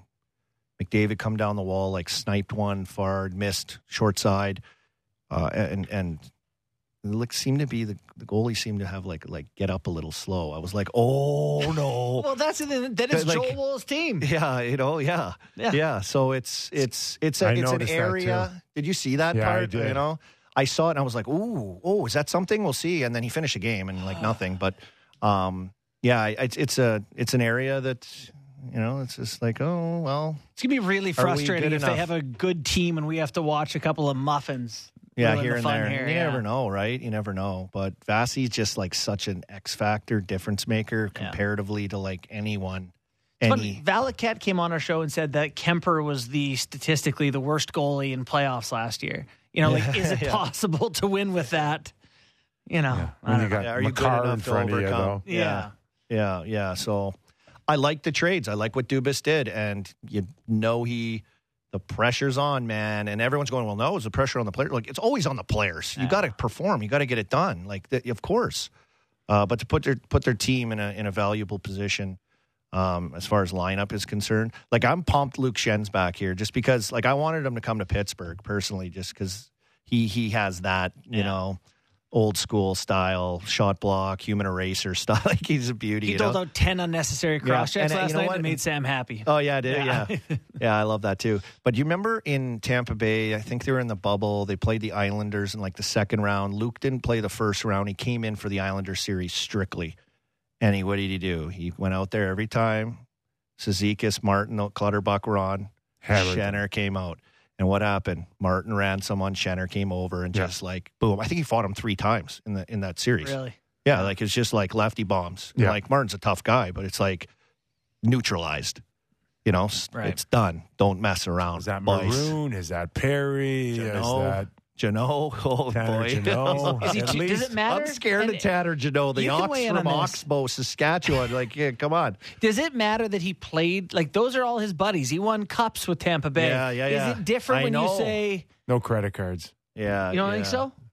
So uh, I think fight your mother, Brad May. I Yeah, think, okay. I think Shenner's here on a mission. Like, I think he wants to come in and, and win with this team. You know, because he was drafted here, and you know I played Oh, with yeah. him here, and he grew up a block from my house growing up too. So I'm older than him by a mile, but Yeah. you know you- his career was like over. He was in the minors, and like what's going to happen? And he's kind of you know, he's he's got it done. Like he's served a massive purpose and a role, and you know, in the depths of winning teams, and that's valuable. Yeah. Do you see any anyone, the Leafs, anyone else stopping the Boston I don't Bruins? Are, so. are, are they their own enemy in terms of they're gonna they're only gonna beat themselves from here on in, either through injuries or um, just lack of confidence or or just shutting down at the worst possible time. Like what's gonna what's, I who's don't stopping know. the Like, Boston I don't know. I can't think of one thing that would. It's like they're on the biggest mission ever. Like their core guys are just dialed. Their depth production dialed. Orlov, Bobby Orlov. I liked call- I liked him in Washington. yeah, Yeah. but He's, he was kind of a did, loose did I cannon just not a little bit. notice him in as much? Yeah, John Carlson, and like he's kind of a loose cannon with his play a little bit. I think he's, um, you know, grown to be better about that with his play, like just Mm-hmm. more um, dependable because he's he's he's he's a skilled guy, kind of. You know, he can Apparently. get going. Yeah, Yeah. he can make things happen, and um, yeah, I think you know the guys they added to like Hathaway, you know. Like they've they've identified things they need, and then all of a sudden, oh, you got some guys banged up. Oh, ho hum, here's Bertuzzi Yeah. no big deal. Which a guy that I really like. If there's a guy you look like, oh, the Bruins need a guy. They got him. I'm like, oh yeah, he's got like long hair, no teeth. Like He's gonna play on the line with Yeah. Marchand too. He can Makes score. perfect oh, sense. Oh yeah, seriously. They're Yeah. like they're like mini me's. Oh, awful. I wonder if part of the conversation to bring Patrice Bergeron back was let me tell you what we're going to do at the trade deadline. Yeah. Let me tell you how we're going to do this because I think it was I- on them though, it's right? so beyond anything I ever expected out of the Boston Bruins. When we Krejci's were talking. I had them missing Trey- playoffs this year. I thought they were old. yeah, Krejci's gone. He comes back. Like, okay, he's older though, right? Yeah, I could Yeah. see that. Like, what kind of stuff? And then they, like they came in just uh, like they were on a mission. I know. Like, what's going on in there right now? Like, who are they playing for? everything's going is it, right. Is it for Bergeron? Is this like a hit? Like, is this? It's the like the last run, and and The this is tour? everything's on it Yeah. for them, and they love him that much that he's like corralled these guys because it is uh it, it's something else to, to to watch what they're doing. And I'll say anyone can stop them. I'm not gonna. Okay, the East, whatever. Like I, Colorado for me, I watch them like Makar gone, Landeskog hurt. Like doesn't matter. Like you see the pace they play with, you know how fast they are. Yeah. Like it's funny when you win and you fe realize how good you are too, how like different you play. Yeah. Like there's like a new I- identified level that you can get to, and they're like they're they're on fire. Yeah. If they I'm- get I'm- healthy for yeah. playoffs, it's Yeah, it's scary, right? beginning of the week too. We called Lars Eller to Colorado, and Did you? Yeah, and he, Wow. he is. Uh, we're really good at what we do. yeah, we're really good. he is like sneaky tough too. Yeah. Well, I played with him in Montreal. He's my centerman for a bit. Just like good 200 foot Yeah, guy. Yeah. heavy too. Heavy, yeah. Like he got swagger. Like he's quiet, but he's got swagger. Like Yeah. he knows his job. Big. Like he's like a new age kind of power forward. He's really strong. Can can blow through gaps. Like guys on him. He loves to shoot too. So he's he's he's got that confidence that he can score with a shot from distance or.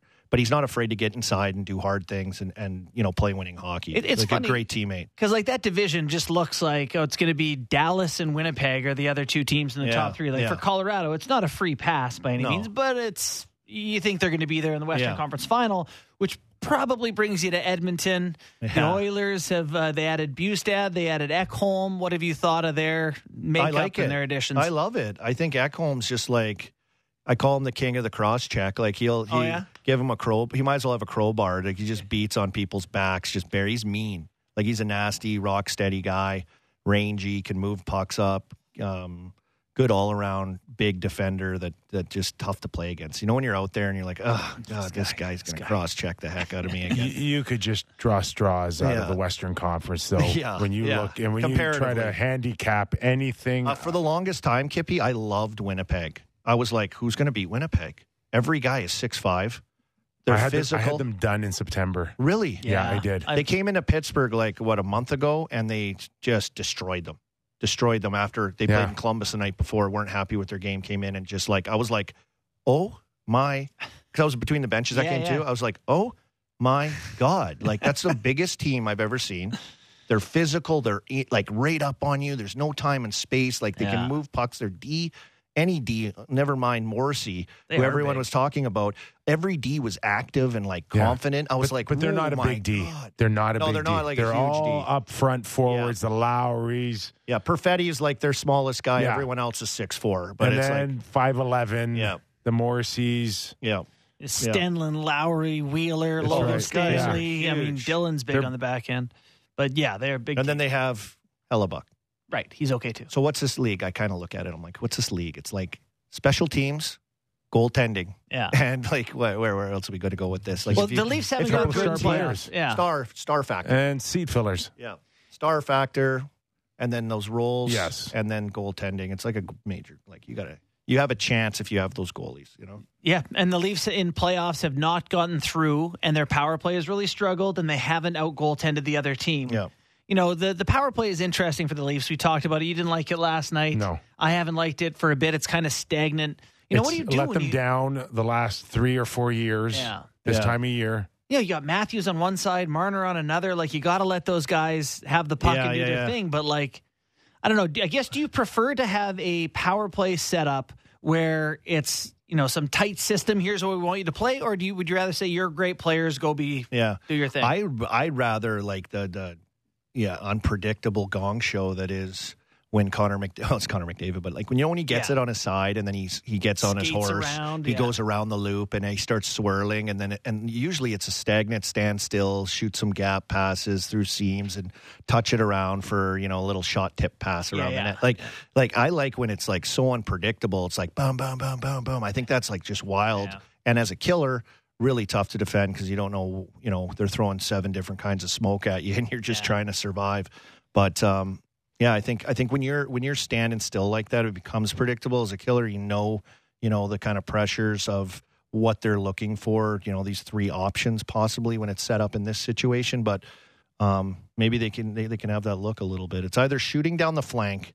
What do they do? That's It's all they do. Coming downhill on the flank, or like shot passes to the guy in the slot for a little tip. It's just the flank shot. Yeah, yeah, We, we got to get you out of here. Yeah, or Cole. Yeah, I gotta get deal? back. So Colby's Hey, gotta uh, go. well, Colby Armstrong. They need me. I guess everyone needs pizza Awesome, in there. I gotta. hey, listen. Um, of course, you got your podcast down there. Uh, uh, Yeah, Chiclets Game Notes. Yeah. Uh, you're gonna go, you're gonna go on the panel on TNT, buddy. Yeah, on you're Sunday. going for your hockey expertise. Oh, I'm You- gonna deliver You're not going there to deliver pizzas like No. they waste your time here, right? Yeah, it'll be fun. It'll be really cool to be on TNT, like just you Yeah. know with with Anson and Biz and Liam down there. Uh, I worked with them at NBC before previously, so it's it'll be comfortable, I think. But Yeah, yeah. Uh, yeah, I'll get down right there, in, get in the game, start dialing in hockey chatter, just get it going, right? Get the hot stove Awesome. going. Easy. Yeah, I love it. Easy just gig. like Well I did here earned. today. It was good talking hockey with you boys Yeah. here Nice today. having you in, man. Yeah, Colby Armstrong, former NHLer.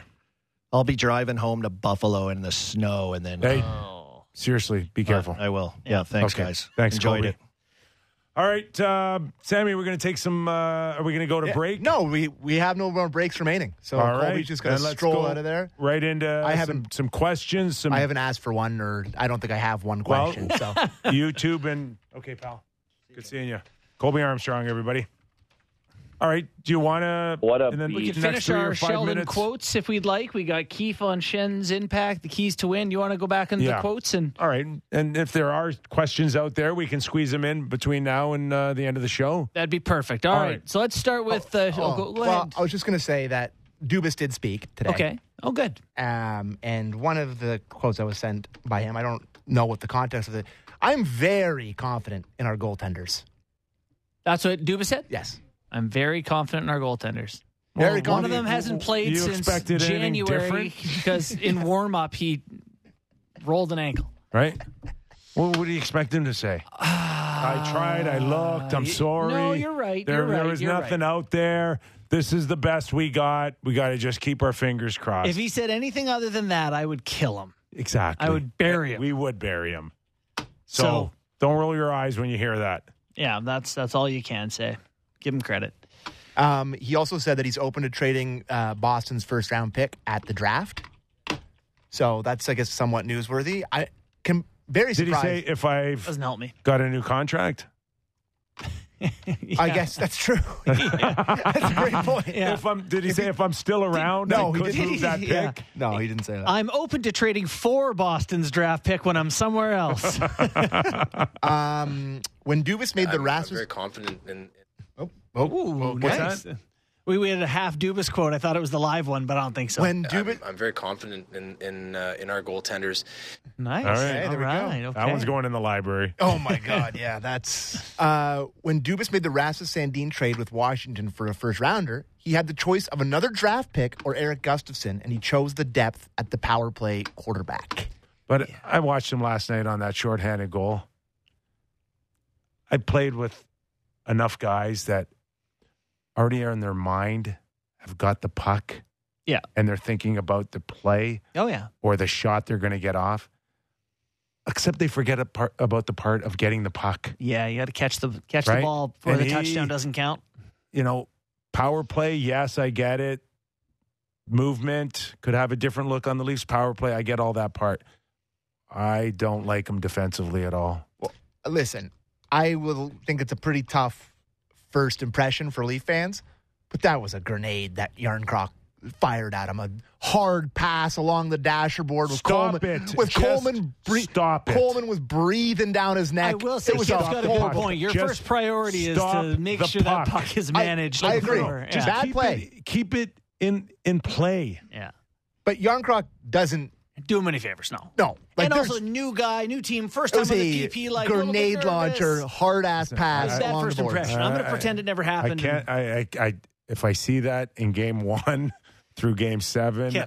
He had 60 points, and no one wants the guy at times. There's There's a 40 re- points. 40 points. This year is 40. He had Yes. a 60 point season, though. He, He has a 17 goal, 60 point season. Wow, that's impressive. And he makes a million bucks. yeah. I mean, if you're half decent defensively and score 60, you make 10. Yeah. yeah. How It's a good bad defensively are you that you can put up those numbers and can't Uh, have you more know, than a million bucks? And I'm not saying he's not, you know, good That at could what be he your does. best I'm just saying. point ever of the season, right there. Oh, like it's he's yeah he's a seven, and if the D is ter- if the power play is not scoring, he's going to get in. um, Kyle Dubas on Austin Matthews. As everyone knows, he's played through some injuries and things that have hampered him. Do we know? Do we know that? Things? No, I didn't know. If this is a down season for him offensively, that's a really good sign in terms of how great of a player he really is. What's he been through? How's he going to get through four rounds if he can't? If you're bringing up injuries right now, Well, here's my question: If he's got anything nagging, can we put him on the schneid for a bit? Yeah, like if he's, give him a couple of weeks off. I would agree. Like if he's hurting, the Show me Bobby McMahon. the I think it, uh, in all honesty, I mean, good on him, trying to protect him. But that sounds to me like he's just trying to alleviate the the pressure off of him a little bit and use the the injury as a bit of a. This is this is this explains everything. I do think that we will hear whether it's a post year or a post a post career thing where Matthew says, "Yeah, at that time I was going through, I don't know, shing- shingles and a tough back. breakup. You know, like whatever it is, like Shingles or a bad breakup. I said and a bad And a breakup bad simultaneously. You know what I mean? Like I just feel like this. But he had time to make that commercial. which one? The bank. There's a Kim's bank killing him for commercial. this commercial. I thought it was kind of funny. He's playing a. Boy, these guys love money. Marner's in every commercial. He's in Skip the Dishes, gambling, everything. Matthews, gam- they're, they Billy love money. Buddy. and Good luck playing in Arizona and getting that commercial. Bingo. Like, uh, listen, they just love commercials. And guess what? I said on air literally today that I am for sale. So Oh. I'm I'm not going to lie. Like, cannot tell you enough anything, how much we're for sale. I will, you know, you offer But me he- a few you- hundred bucks. hey. I'll say a lot of things. I'll say some- What do you say? Easy offer me two hundred bucks. I'll say a lot of Buddy, things. a burger, a, a hamburger. You would do anything for. I was telling Sammy that uh, I asked Sportsnet if I could tweet out for this company that was going to sell me some, like, you know, give me some underwear or whatever. And they were like, well, just make sure you're getting enough value to justify the tweet. And I was like, oh, burger, buddy, I'm for sale. Ah, a you bag, tasty bag. You're scaring me right now. Whatever. Oh yeah, and I'm for sale for Some golf things are clubs just too. not for sale, golf clubs, Yeah. whatever you want to send me. except uh, for Sammy and JB. Oh, yeah. Tea times, your green fees? Oh baby. Anything else he said exciting Uh, today? Nah, not a whole lot. I was just pi- I was just picking through some of the quotes I'm seeing on Twitter, but I guess I mean that's I, I am surprised we're sitting here after the deadline that he still has the Boston first round pick. Me too. Like you know, if you're, I guess I'm There's sure. nowhere to put it. no, you're right, but I'm I'm sure when he acquired that for Sandin, which was was that two day, when was that on Wednesday that that happened or Tuesday that that happened? That I I bet you if you had a truth serum, His goal was to flip it for hundred percent. XYZ. First rounders get you four million dollar player back. He's a it's a 30 second pick. It's a little different. Like you can't bring me Vejmelka and half a Lawson Crouse or I don't know. No, like no, you Can cannot. can I can I get Lawson Crouse? Could've Can I get Tyler no, Bertuzzi you for cannot fit pick. those in. yeah. Can't fit them in. Yeah, well you can have And I don't know. Someone else too. Listen- By the way, Alex Kerfoot, who we kill all the time in the show, Yeah. and people kill him. I thought he skated like Connor McDavid Yeah. last night. You know why? For lying.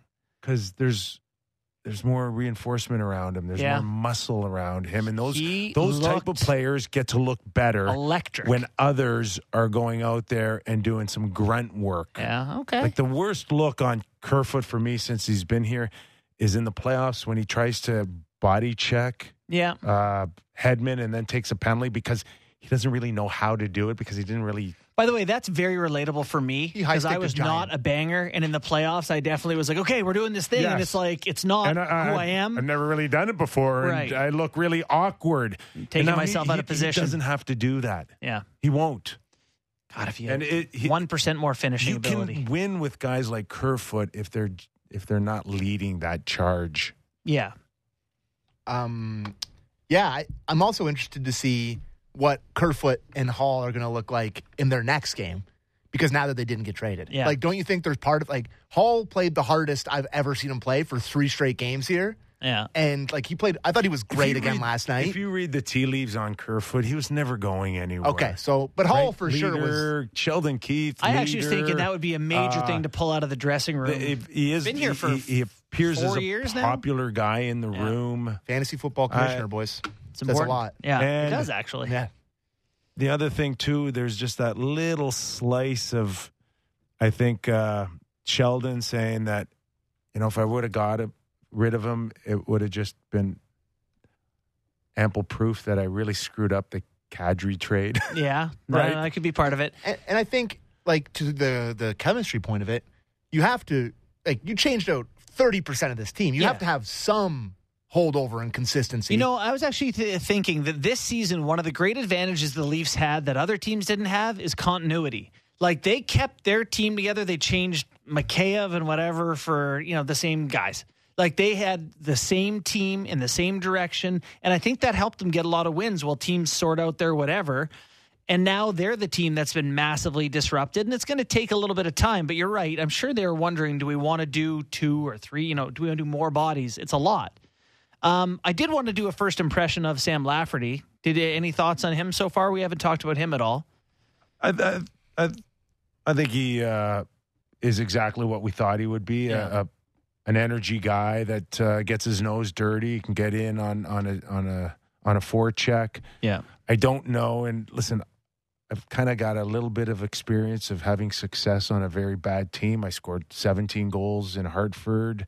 I got more ice time. Yeah. I go to the Rangers, less ice time, numbers down. Uh, but you know, this is Lafferty now on a on a deep team. This is not the Chicago Blackhawks here. Yeah. Yeah, I, w- I wouldn't expect any offense. I just, I did want to say that I really like the look of him as like a skater, forechecker. Yeah. You know, a lot of good things. I think he has panic hands. Like, when you s- when you said that Yeah. last night after the play, I'm like, yeah, there's already been a couple moments where he's too quick. We're like calm with it for of it, you know to calm down a little bit, but you know that could be new guy too. But yeah, just my first impression. Um, Yeah. McCabe better cement last night. hands. You're calling. You said he's got cement hands. McCabe better last night. Uh yes, really liked McCabe last night. Yeah, I got to say, watching him play last night versus the first night where, I, like we talked about, I, he was trying to kill everyone. He Right. was juiced up. Last night was an encouraging night for me. He with McCabe. Does. He is aggressive in the neutral zone, guys. He is. He's steps more up. up ice than I expected. He every chance he gets to step up early, he does. and he is way more offensively inclined than I thought he was going to Well, be. he had that great shorthanded chance Yeah. that uh, Markstrom got a piece of, and then Kerfoot shot into the 23rd row. I, I albeit it was tipped. he feel oh my god he feels like a guy that's going to have a monster momentum swinging hit at some point in a Yeah. big game like he he just the, he almost that poor Pelletier last night when Pelletier was coming into the zone and he had Tavares on his hip and he saw McCabe at the last second and the he shoot. pulled the shoot but it was close like he's going to get somebody Yeah. Yeah, no, that's good. Encouraging Has on he that had front. decent numbers ever anywhere? uh, McCabe? Yeah. it's a good question. like offensively Yeah, offensively. I don't I think he's probably had 100 points in his career over what, 500 games? But um, is he was I'm, I'm pulling it up right now. He has had 119 points in 485 games, 24 goals. His biggest year was in Buffalo. No, it was in Chicago in 2021, 2022, when he had 33 points and he was a minus 27. Well, Probably- probably- minuses don't count Oh, on he, those was- Buffalo sorry, he, had, teams. he had 22 points. Sorry, my bad. probably stepped up a little bit too many times. yeah, come Yeah. on. yeah, yeah, I would say so. But yeah, he you know pretty. He's got a couple of years with 20 assists there, well, 18 assists. You know, it's, Yeah. I just, to me, They didn't get any faster. Let's put it that way. Outside No. of Lafferty, Lafferty they skates didn't- well. They McCabe didn't get well. faster. No, definitely not. Obviously, O'Reilly's not lightning fast, and he um, is. Schenn, yeah, Schenn is not fleet of foot. I, I am worried about the O'Reilly pace a little bit. Yeah, There's moments where he looks really slow. I think it's a style thing. I can't tell if it's if he's actually slow or if it's stylistically just ugly. Who's that? Riley O'Reilly. O'Reilly. But yeah. But yeah, He's- I, I don't not a think pretty that- skater. It's not a slow team, but it's certainly not a fast team. You know, like Lafferty was important in terms of the forecheck and having another guy that can get in Again, there. just- Kerfoot skates well. They're Just top to, four. Just to touch on Kyle Dubas and and when he first broke in, how important was how fast they were, the transition, the yeah. puck possession, and man, they yeah they're not considered a I, I think a, a fast team today. No. And I think, you know, he probably would hold by a lot of those convictions, but he would be like, I found the things that other people wanted, but also in guys I wanted. But there's definitely, he's made some concessions about what he thinks is going to win. couple housekeeping notes Yes. before we go away here. Uh, we've got a contest next week. It's the uh, remember we had it last year, the rivalry train, Molson, Molson Canadian. Yeah. So they want to give you and a friend a chance to take the Molson Canadian rivalry train to see the Leafs take on the Sens in Ottawa on April first. That'd be a good, maybe a big game for the Sens now.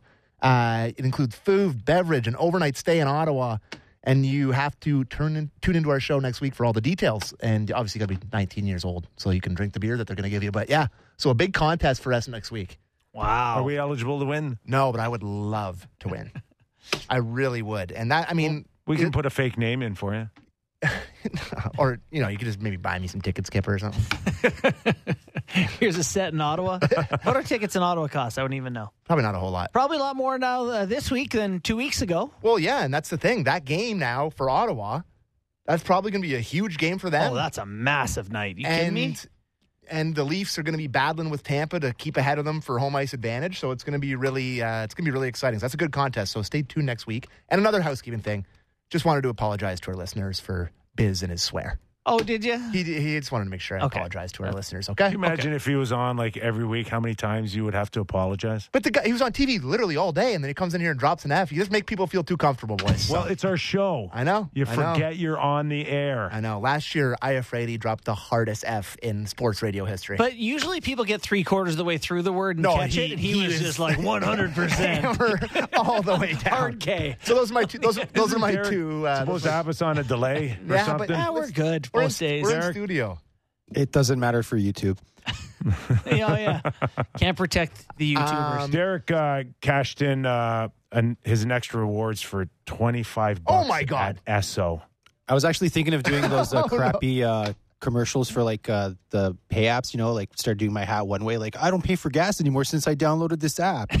no way, man. You for real? Serious? And David Sisboom Ba is like ten bucks in. I, I I'm not paying you two guys, by the way. I, not yet. You guys. Get, Um, not Unpaid just yet. promos. and uh, Matt Murray on the ice Kyle said today the goaltender is close to returning. So Close, we're ma- close. He's been close for six maybe weeks. How about we see him play a hockey game Right. tomorrow evening? Would that be uh, would that be acceptable? That would be that's close. Yeah. And uh, congrats to all the Vancouver fans who get to enjoy a four o'clock hockey game tomorrow. I know they love that. Aha. You, it really warms your heart to know they're pissed off about a 4 p.m. it's a local victory time, Sammy, eh, yeah. Sammy? If I was a Vancouver Canucks fan and I saw that thing that they could have traded JT Miller for picks and didn't, I would drive to the rink and kick down Allvin's door. I can't believe that. Anyways, All right, just like that, two hours fly, flew right by. Yes, sir. All right, our thanks to Paul Bissonnette, former NHLer, co-host of Spittin' Chiclets, Colby Armstrong, Doug MacLean, always stellar on Off the Rails Friday. Everybody have a great week. We're back Monday.